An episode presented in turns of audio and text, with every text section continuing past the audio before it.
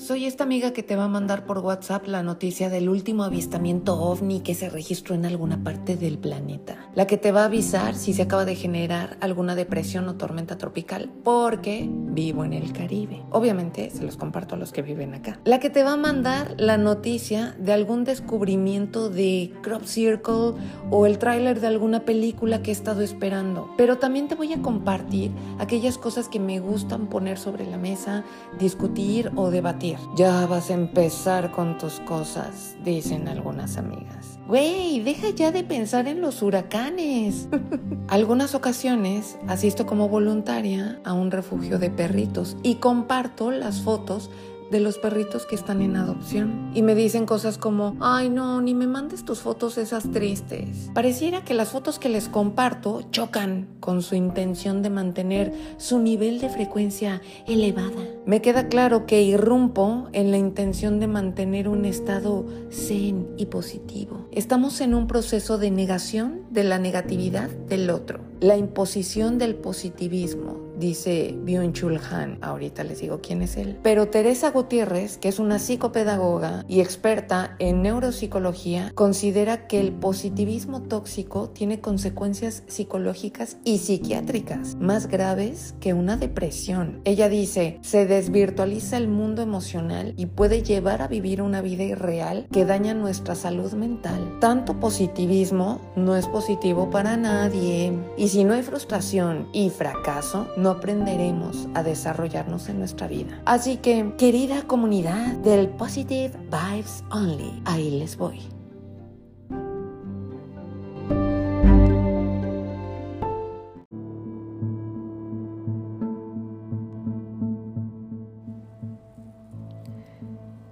Byung-Chul Han es un filósofo y pensador surcoreano que en el 2010 escribió un libro que se llama La sociedad del cansancio. En este libro él hace una reflexión sobre cómo cada época ha tenido sus retos. Distintos tiempos se han visto caracterizados por virus, enfermedades, epidemias. Hoy día lidiamos con cosas como la depresión, el trastorno por déficit de atención e hiperactividad, el trastorno límite de la personalidad, que también es conocido como trastorno borderline y el SDO, que es el síndrome de desgaste ocupacional. Todo lo anterior son enfermedades producidas, aunque usted no lo crea, por un exceso de positividad y no de negatividad como mucha gente cree. La hiperconectividad ha dado como resultado un montón de individuos que estamos exhaustos, atrapados en la ilusión de libertad, pero al mismo tiempo no tenemos ni tiempo ni energía para disfrutar de la misma. Sobretrabajamos y nos autoexplotamos, lo cual genera este espíritu de desesperanza en una época de gente que se la vive estando agotada. Hay un mecanismo de opresión silenciosa detrás de una careta de cultura del rendimiento. Byung-Chul Han habla del paradigma inmunológico. En el ámbito sociocultural, la sociedad del siglo XXI se ha transformado en una sociedad inmune. Y esto quiere decir que está constantemente buscando protegerse y defenderse contra las amenazas percibidas. Y en este sentido, este paradigma implica tres aspectos. El primero es el exceso de positividad. La sociedad del rendimiento donde se valora el que seas productivo, el que seas eficiente, el que tengas éxito. La negatividad y el conflicto son reprimidos. Esto crea presión social para mantener una apariencia positiva y feliz en todo momento. Y esto a su vez a lo que nos lleva es a un agotamiento mental y emocional. Chequen lo que dice la gente en sus redes sociales, en sus bios. Soy una persona feliz, soy una persona positiva, buena vibra, amo mi vida.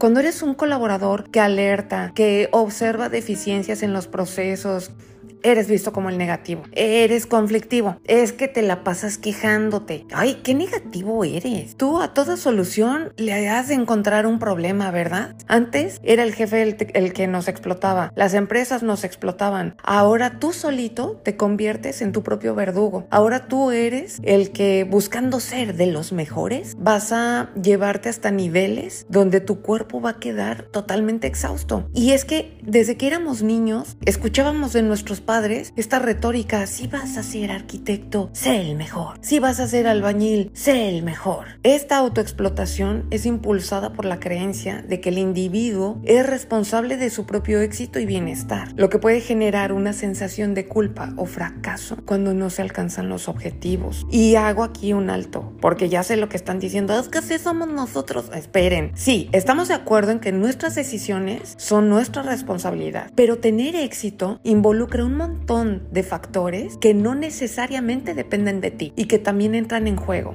No todo mundo nace teniendo las mismas oportunidades. 3. Fatiga y agotamiento. Libros, desde el monje que vendió su Ferrari, pasando por los siete hábitos de la gente altamente efectiva, hábitos atómicos y un largo etcétera, nos enseñan a cómo ser más productivos, cómo ser más eficientes en menos tiempo. Aunque la sociedad busca la eficiencia y el rendimiento, la presión constante, la autoexigencia y esta necesidad de estar siempre en forma para enfrentar desafíos llevan a una fatiga generalizada.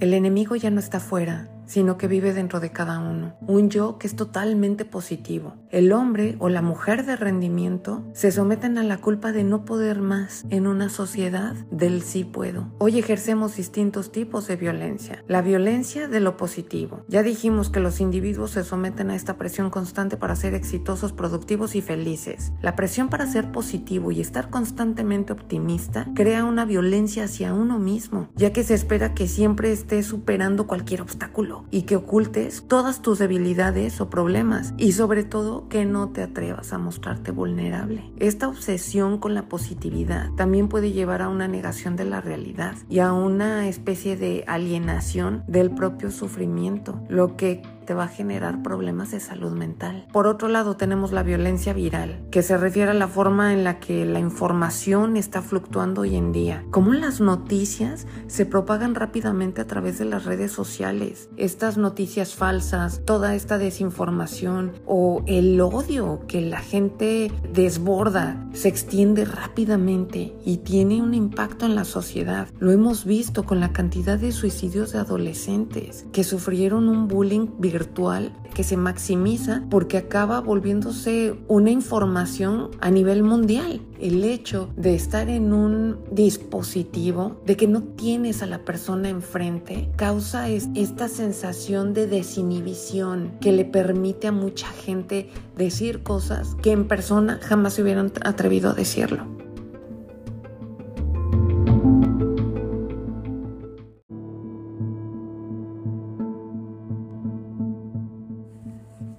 Anteriormente, nuestra sociedad en el siglo XIX y lo que fue el principios del siglo XX era considerada una sociedad disciplinaria. Esto quiere decir que se basaba en la idea de que las instituciones sociales, escuelas, fábricas, hospitales, prisiones, tenían y operaban mediante una serie de mecanismos que eran disciplinarios, donde controlaban y normalizaban el comportamiento de las personas. Las instituciones buscaban disciplinarnos, pero hoy se está convirtiendo en una sociedad del control. En este modelo social, el poder que se ejerce es mucho más útil y difuso, eh, porque es a través de sistemas de control, vigilancia y comunicación. La tecnología, los sistemas de información juegan aquí un papel fundamental porque se están empleando tecnologías digitales y algoritmos para recopilar y analizar datos sobre las personas y sus comportamientos, mientras que nosotros seguimos dándole aceptar a cada bendita página web a la que entramos sin preocuparnos por más. Además, las redes sociales y las plataformas en línea se han convertido en estos espacios donde se ejerce el poder y el control al influir en las opiniones y el comportamiento de las personas. Por eso alguna vez Byung-Chul Han dijo que no era posible que existiera una revolución hoy en día, porque ahora el poder no, no se impone, no te dicen y tú te callas y te sientas y vas a hacer lo que yo diga. No, es totalmente seductor y es totalmente distractor. Nosotros no nos estamos dando cuenta, porque nos están manipulando de manera sumamente sutil. Mientras que en la sociedad disciplinaria el poder era más visible y se centraba en disciplinar los cuerpos y las mentes, en la sociedad del control el poder se basa en la vigilancia y en la manipulación de datos.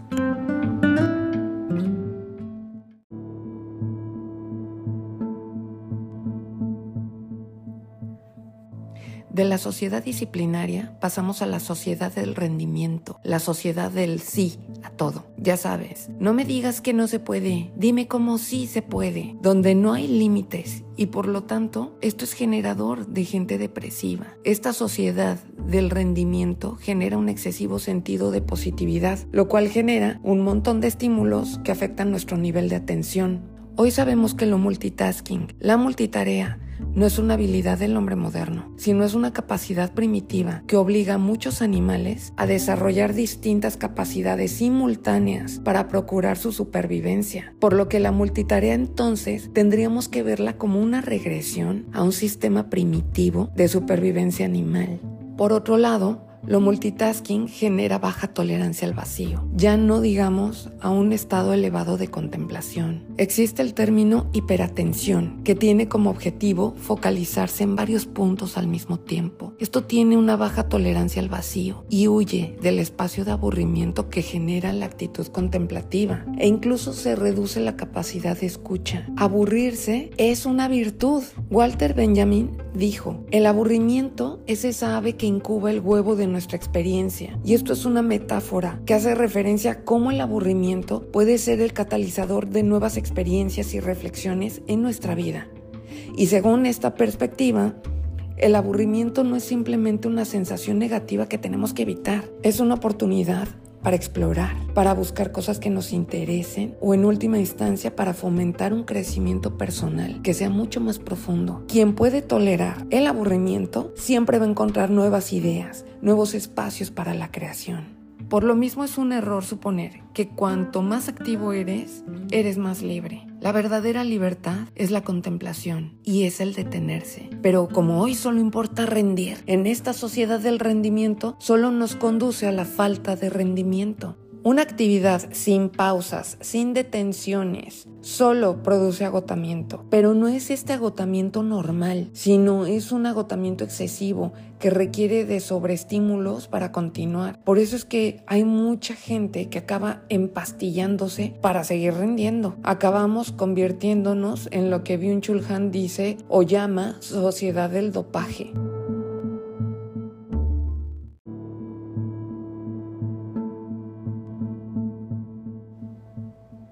¿Qué hacemos para contrarrestar los efectos negativos de la cultura contemporánea, del rendimiento y el agotamiento? Byung-Chul Han habla de tres puntos principalmente. Aprendamos a establecer límites. Significa aprender a decir no a las demandas constantes, tanto internas, ojo, como las externas. Que sepamos crear estos espacios para descansar, para estar tranquilos y para procurar nuestro autocuidado. Al establecer límites, las personas podemos preservar nuestra energía y evitar la explotación excesiva tanto de nosotros mismos como de otros. Punto número dos, aprender a desconectarnos. Y esto es desconectarte de las distracciones digitales y que aprendamos a estar presentes en el momento actual. Y esto es crucial para restablecer una conexión que sea realmente más significativa con nosotros mismos. Al hacerlo podemos experimentar una mucho mayor calma interior y mayor apreciación de nuestra vida real fuera de pantallas o fuera de monitores. Y el último, recuperar la capacidad de estar en paz con nosotros mismos. Es importante aceptar la propia vulnerabilidad y que no sucumbamos a la presión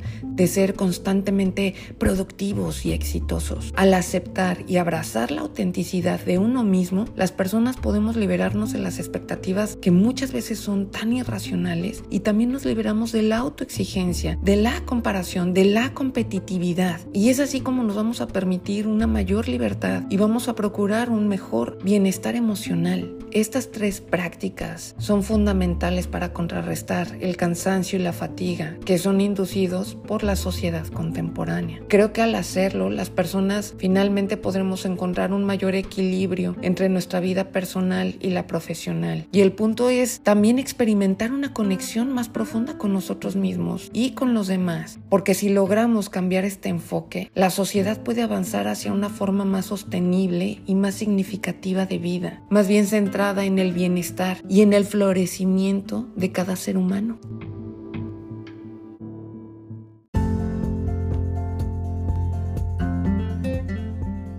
Muchísimas gracias por haberme acompañado en un episodio más de Cosita Seria. Mi nombre es Diana Fuentes, los espero la próxima semana.